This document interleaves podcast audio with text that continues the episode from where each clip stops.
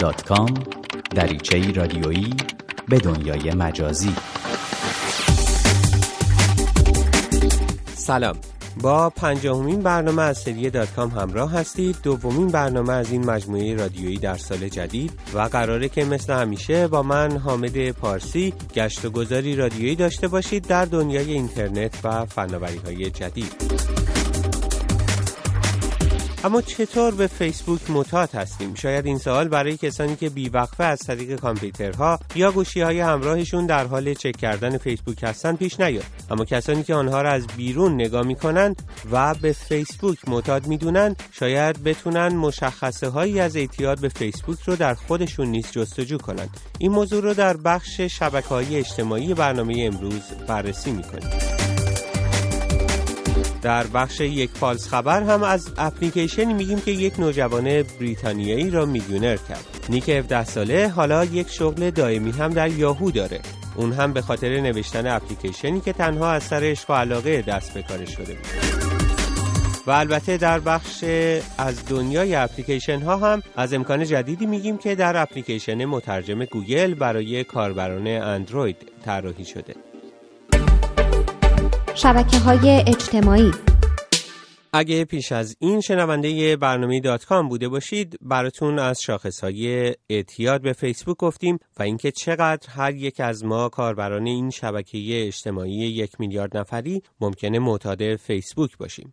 در برنامه امروز براتون میگیم که این اعتیاد فیسبوکی در چه بخشهایی از کار و فعالیت‌های شبانه روزی کاربران فیسبوک توزیع شده؟ اون هم بر پایه پژوهشی که نتایج اون در سایت allfacebook.com منتشر شده. وبسایتی که به طور ویژه خبرها و رویدادهای مرتبط با فیسبوک رو پوشش میده. این پژوهش در میانه نزدیک به 7500 کاربر گوشی های آیفون و اندروید که سنی بین 18 تا 44 سال دارند در ایالات متحده صورت گرفته کشوری که در حال حاضر 181 میلیون کاربر فیسبوکی داره و پیش بینی میشه تا 4 سال آینده یعنی سال 2017 شماره کاربران فیسبوک در این کشور از مرز 220 میلیون نفر بگذره. این را هم بدونید که از میان پرسش شونده ها 70 درصد از اپلیکیشن موبایلی فیسبوک استفاده می کنند و 61 درصد از اونها هر روز فعالیت فیسبوکی دارند. اما اول به این بپردازیم که این جامعه نمونه بیشتر چه فعالیت هایی رو در فیسبوک انجام میدن. از هر ده نفر هشت نفر صفحه نیوزفید یا همون صفحه اصلی فیسبوک رو چک می‌کنن از هر ده نفر پنج نفر پای پست های دیگرون کامنت می‌ذارن یا به کامنت هاشون جواب میدن از هر پنج نفر دو نفر استاتوس یا پست تازه‌ای در صفحه خودشون قرار میدن و همین تعداد هم مشغول بازدید از صفحات نمایه دوستانشون هستند. از هر سه نفر یه نفر از طریق فیسبوک به دوستاش پیام ارسال می‌کنه و چهل درصد از این افراد احساس می‌کنن که با ارسال پیام فیسبوکی بیشتر با دوستاشون در ارتباطند.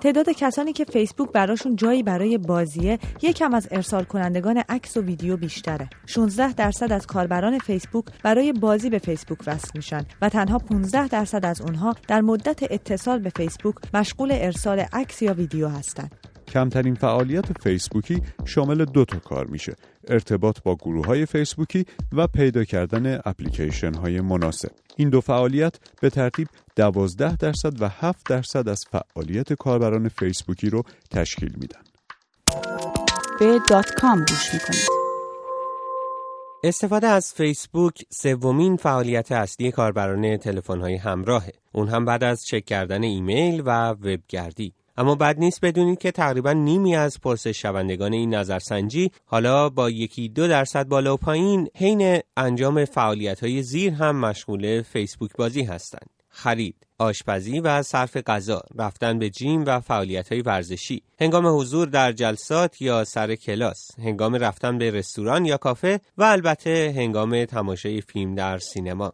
این پژوهش یافته های جالب دیگه ای هم داره. مثلا اینکه افراد با خانواده دوستان همکلاسی ها و همکاران و افراد گروه ها و جامعه های پیرامونشون بیشتر از طریق فیسبوک در ارتباط هستند تا تلفن همراه. اما اجازه بدین از این موضوع هم به سرعت عبور کنیم تا به یافته دیگری از این پژوهش برسیم.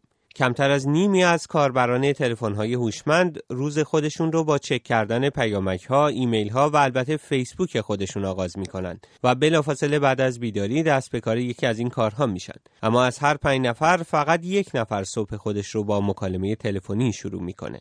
غیر از لحظات آماده شدن برای خواب که همه این فعالیت ها رو به کاهش می‌ذاره فقط یک پنجمه کاربران تلفن های همراه حین رانندگی به سمت مدرسه یا محل کارشون مشغول چک کردن پیامک، ایمیل، فیسبوک یا تماس تلفنی هستند. البته ممکنه مقررات رانندگی در آمریکا و سختگیری در مورد استفاده از تلفن همراه حین رانندگی هم در این زمینه بی تاثیر نباشه.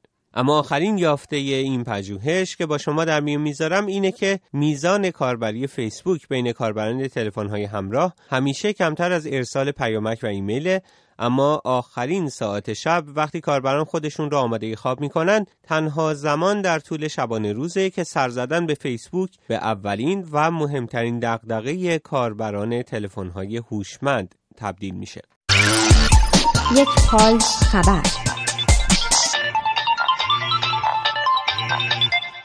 در برنامه های پیشین دات کام براتون گفته بودیم که چطور نوشتن یک اپلیکیشن یا حتی دریافت اون جهشی مالی در زندگی کاربران اپلیکیشن ها به وجود آورده. از دختر نوجوان چینی که سال گذشته همین روزها با دانلود یک اپلیکیشن مجانی که تصادفاً 25 میلیاردمین اپلیکیشن دانلود شده از App Store بود، برنده جایزه ده هزار دلاری اپل شد تا خالقان اپلیکیشن محبوب اشتراک عکس اینستاگرام که پس از دو سال فعالیت اپلیکیشن اپلیکیشن خودشون رو به مبلغ یک میلیارد دلار در قالب وجه نقد و سهام به فیسبوک فروختند. اما حالا در سال جدید خبرسازترین و البته پولسازترین سازنده اپلیکیشن یک نوجوان 17 ساله بریتانیاییه. نوجوانی که لقب جوانترین میلیونر دنیای تکنولوژی رو از آن خودش کرده. نیک دالویزیو نوجوان 17 ساله بریتانیایی با طراحی یک اپلیکیشن موفق شد اون رو به مبلغ 30 میلیون دلار به شرکت یاهو بفروشه. اسم این اپلیکیشن ساملی هست که برای طبقه بندی هوشمندانه اخبار و مقالات بر اساس اهمیت و سلیقه کاربران تلفن‌های هوشمند طراحی شده. نیک که از 15 سالگی طراحی این برنامه رو آغاز کرده به یورو نیوز گفته که تصمیم داره پول دریافتی رو در یک حساب سپرده بذاره و در آینده با اون سرمایه گذاری کنه. نیک همچنین توافق با ماریسا میر مدیر جدید یاهو و تیم اون رو واقعا هیجان انگیز توصیف کرده. یاهو قصد داره با خرید این محصول و ارائه اپلیکیشن های بیشتر در بازار پررقابت تکنولوژی جدید خودنمایی کنه. یاهو همینطور قصد داره نیک 17 ساله رو به استخدام در بیاره و بدین ترتیب جوانترین میلیونر دنیای تکنولوژی به جوانترین کارمند یاهو تبدیل میشه. نیک پیش از این هم در سن 12 سالگی اپلیکیشن دیگه ای رو طراحی کرده بود و اون رو به قیمت 30 هزار دلار به فروش رسونده بود. از دنیای اپلیکیشن ها گوگل در همین یکی دو روز اپلیکیشن مترجم خودش برای تلفن‌های اندرویدی رو به روز رسانی کرد تا قابلیت تازه‌ای رو به کاربران این اپلیکیشن ارائه کنه. در نسخه جدید اندرویدی Google Translate کاربران این امکان رو پیدا می‌کنن که یک بسته زبانی خاص مثلا فارسی رو به طور کامل روی گوشی خودشون بارگذاری کنند و به این ترتیب برای ترجمه کلمات و عبارات فارسی و انگلیسی نیازی به اتصال به اینترنت نخواهند داشت. دانلود بسته زبانی برای ترجمه آفلاین برای زبانهای مختلفی که از طریق Google Translate قابل ترجمه متقابل هستند امکان پذیره و تنها کاری که من و شما باید بکنیم اینه که فضای مناسب برای این بسته زبانی رو روی گوشی همراهمون در نظر داشته باشیم.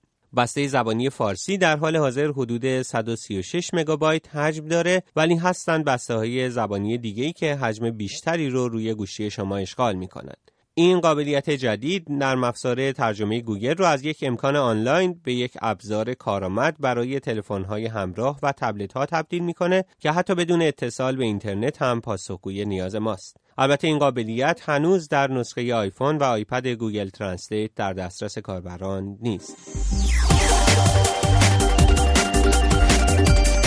به پایان برنامه دیگر از سری دات کام رسیدیم. در اجرای این برنامه همکارانم نوشین سید حسینی امیر نیکزاد و دنیس آجیلی با من همراهی کردند.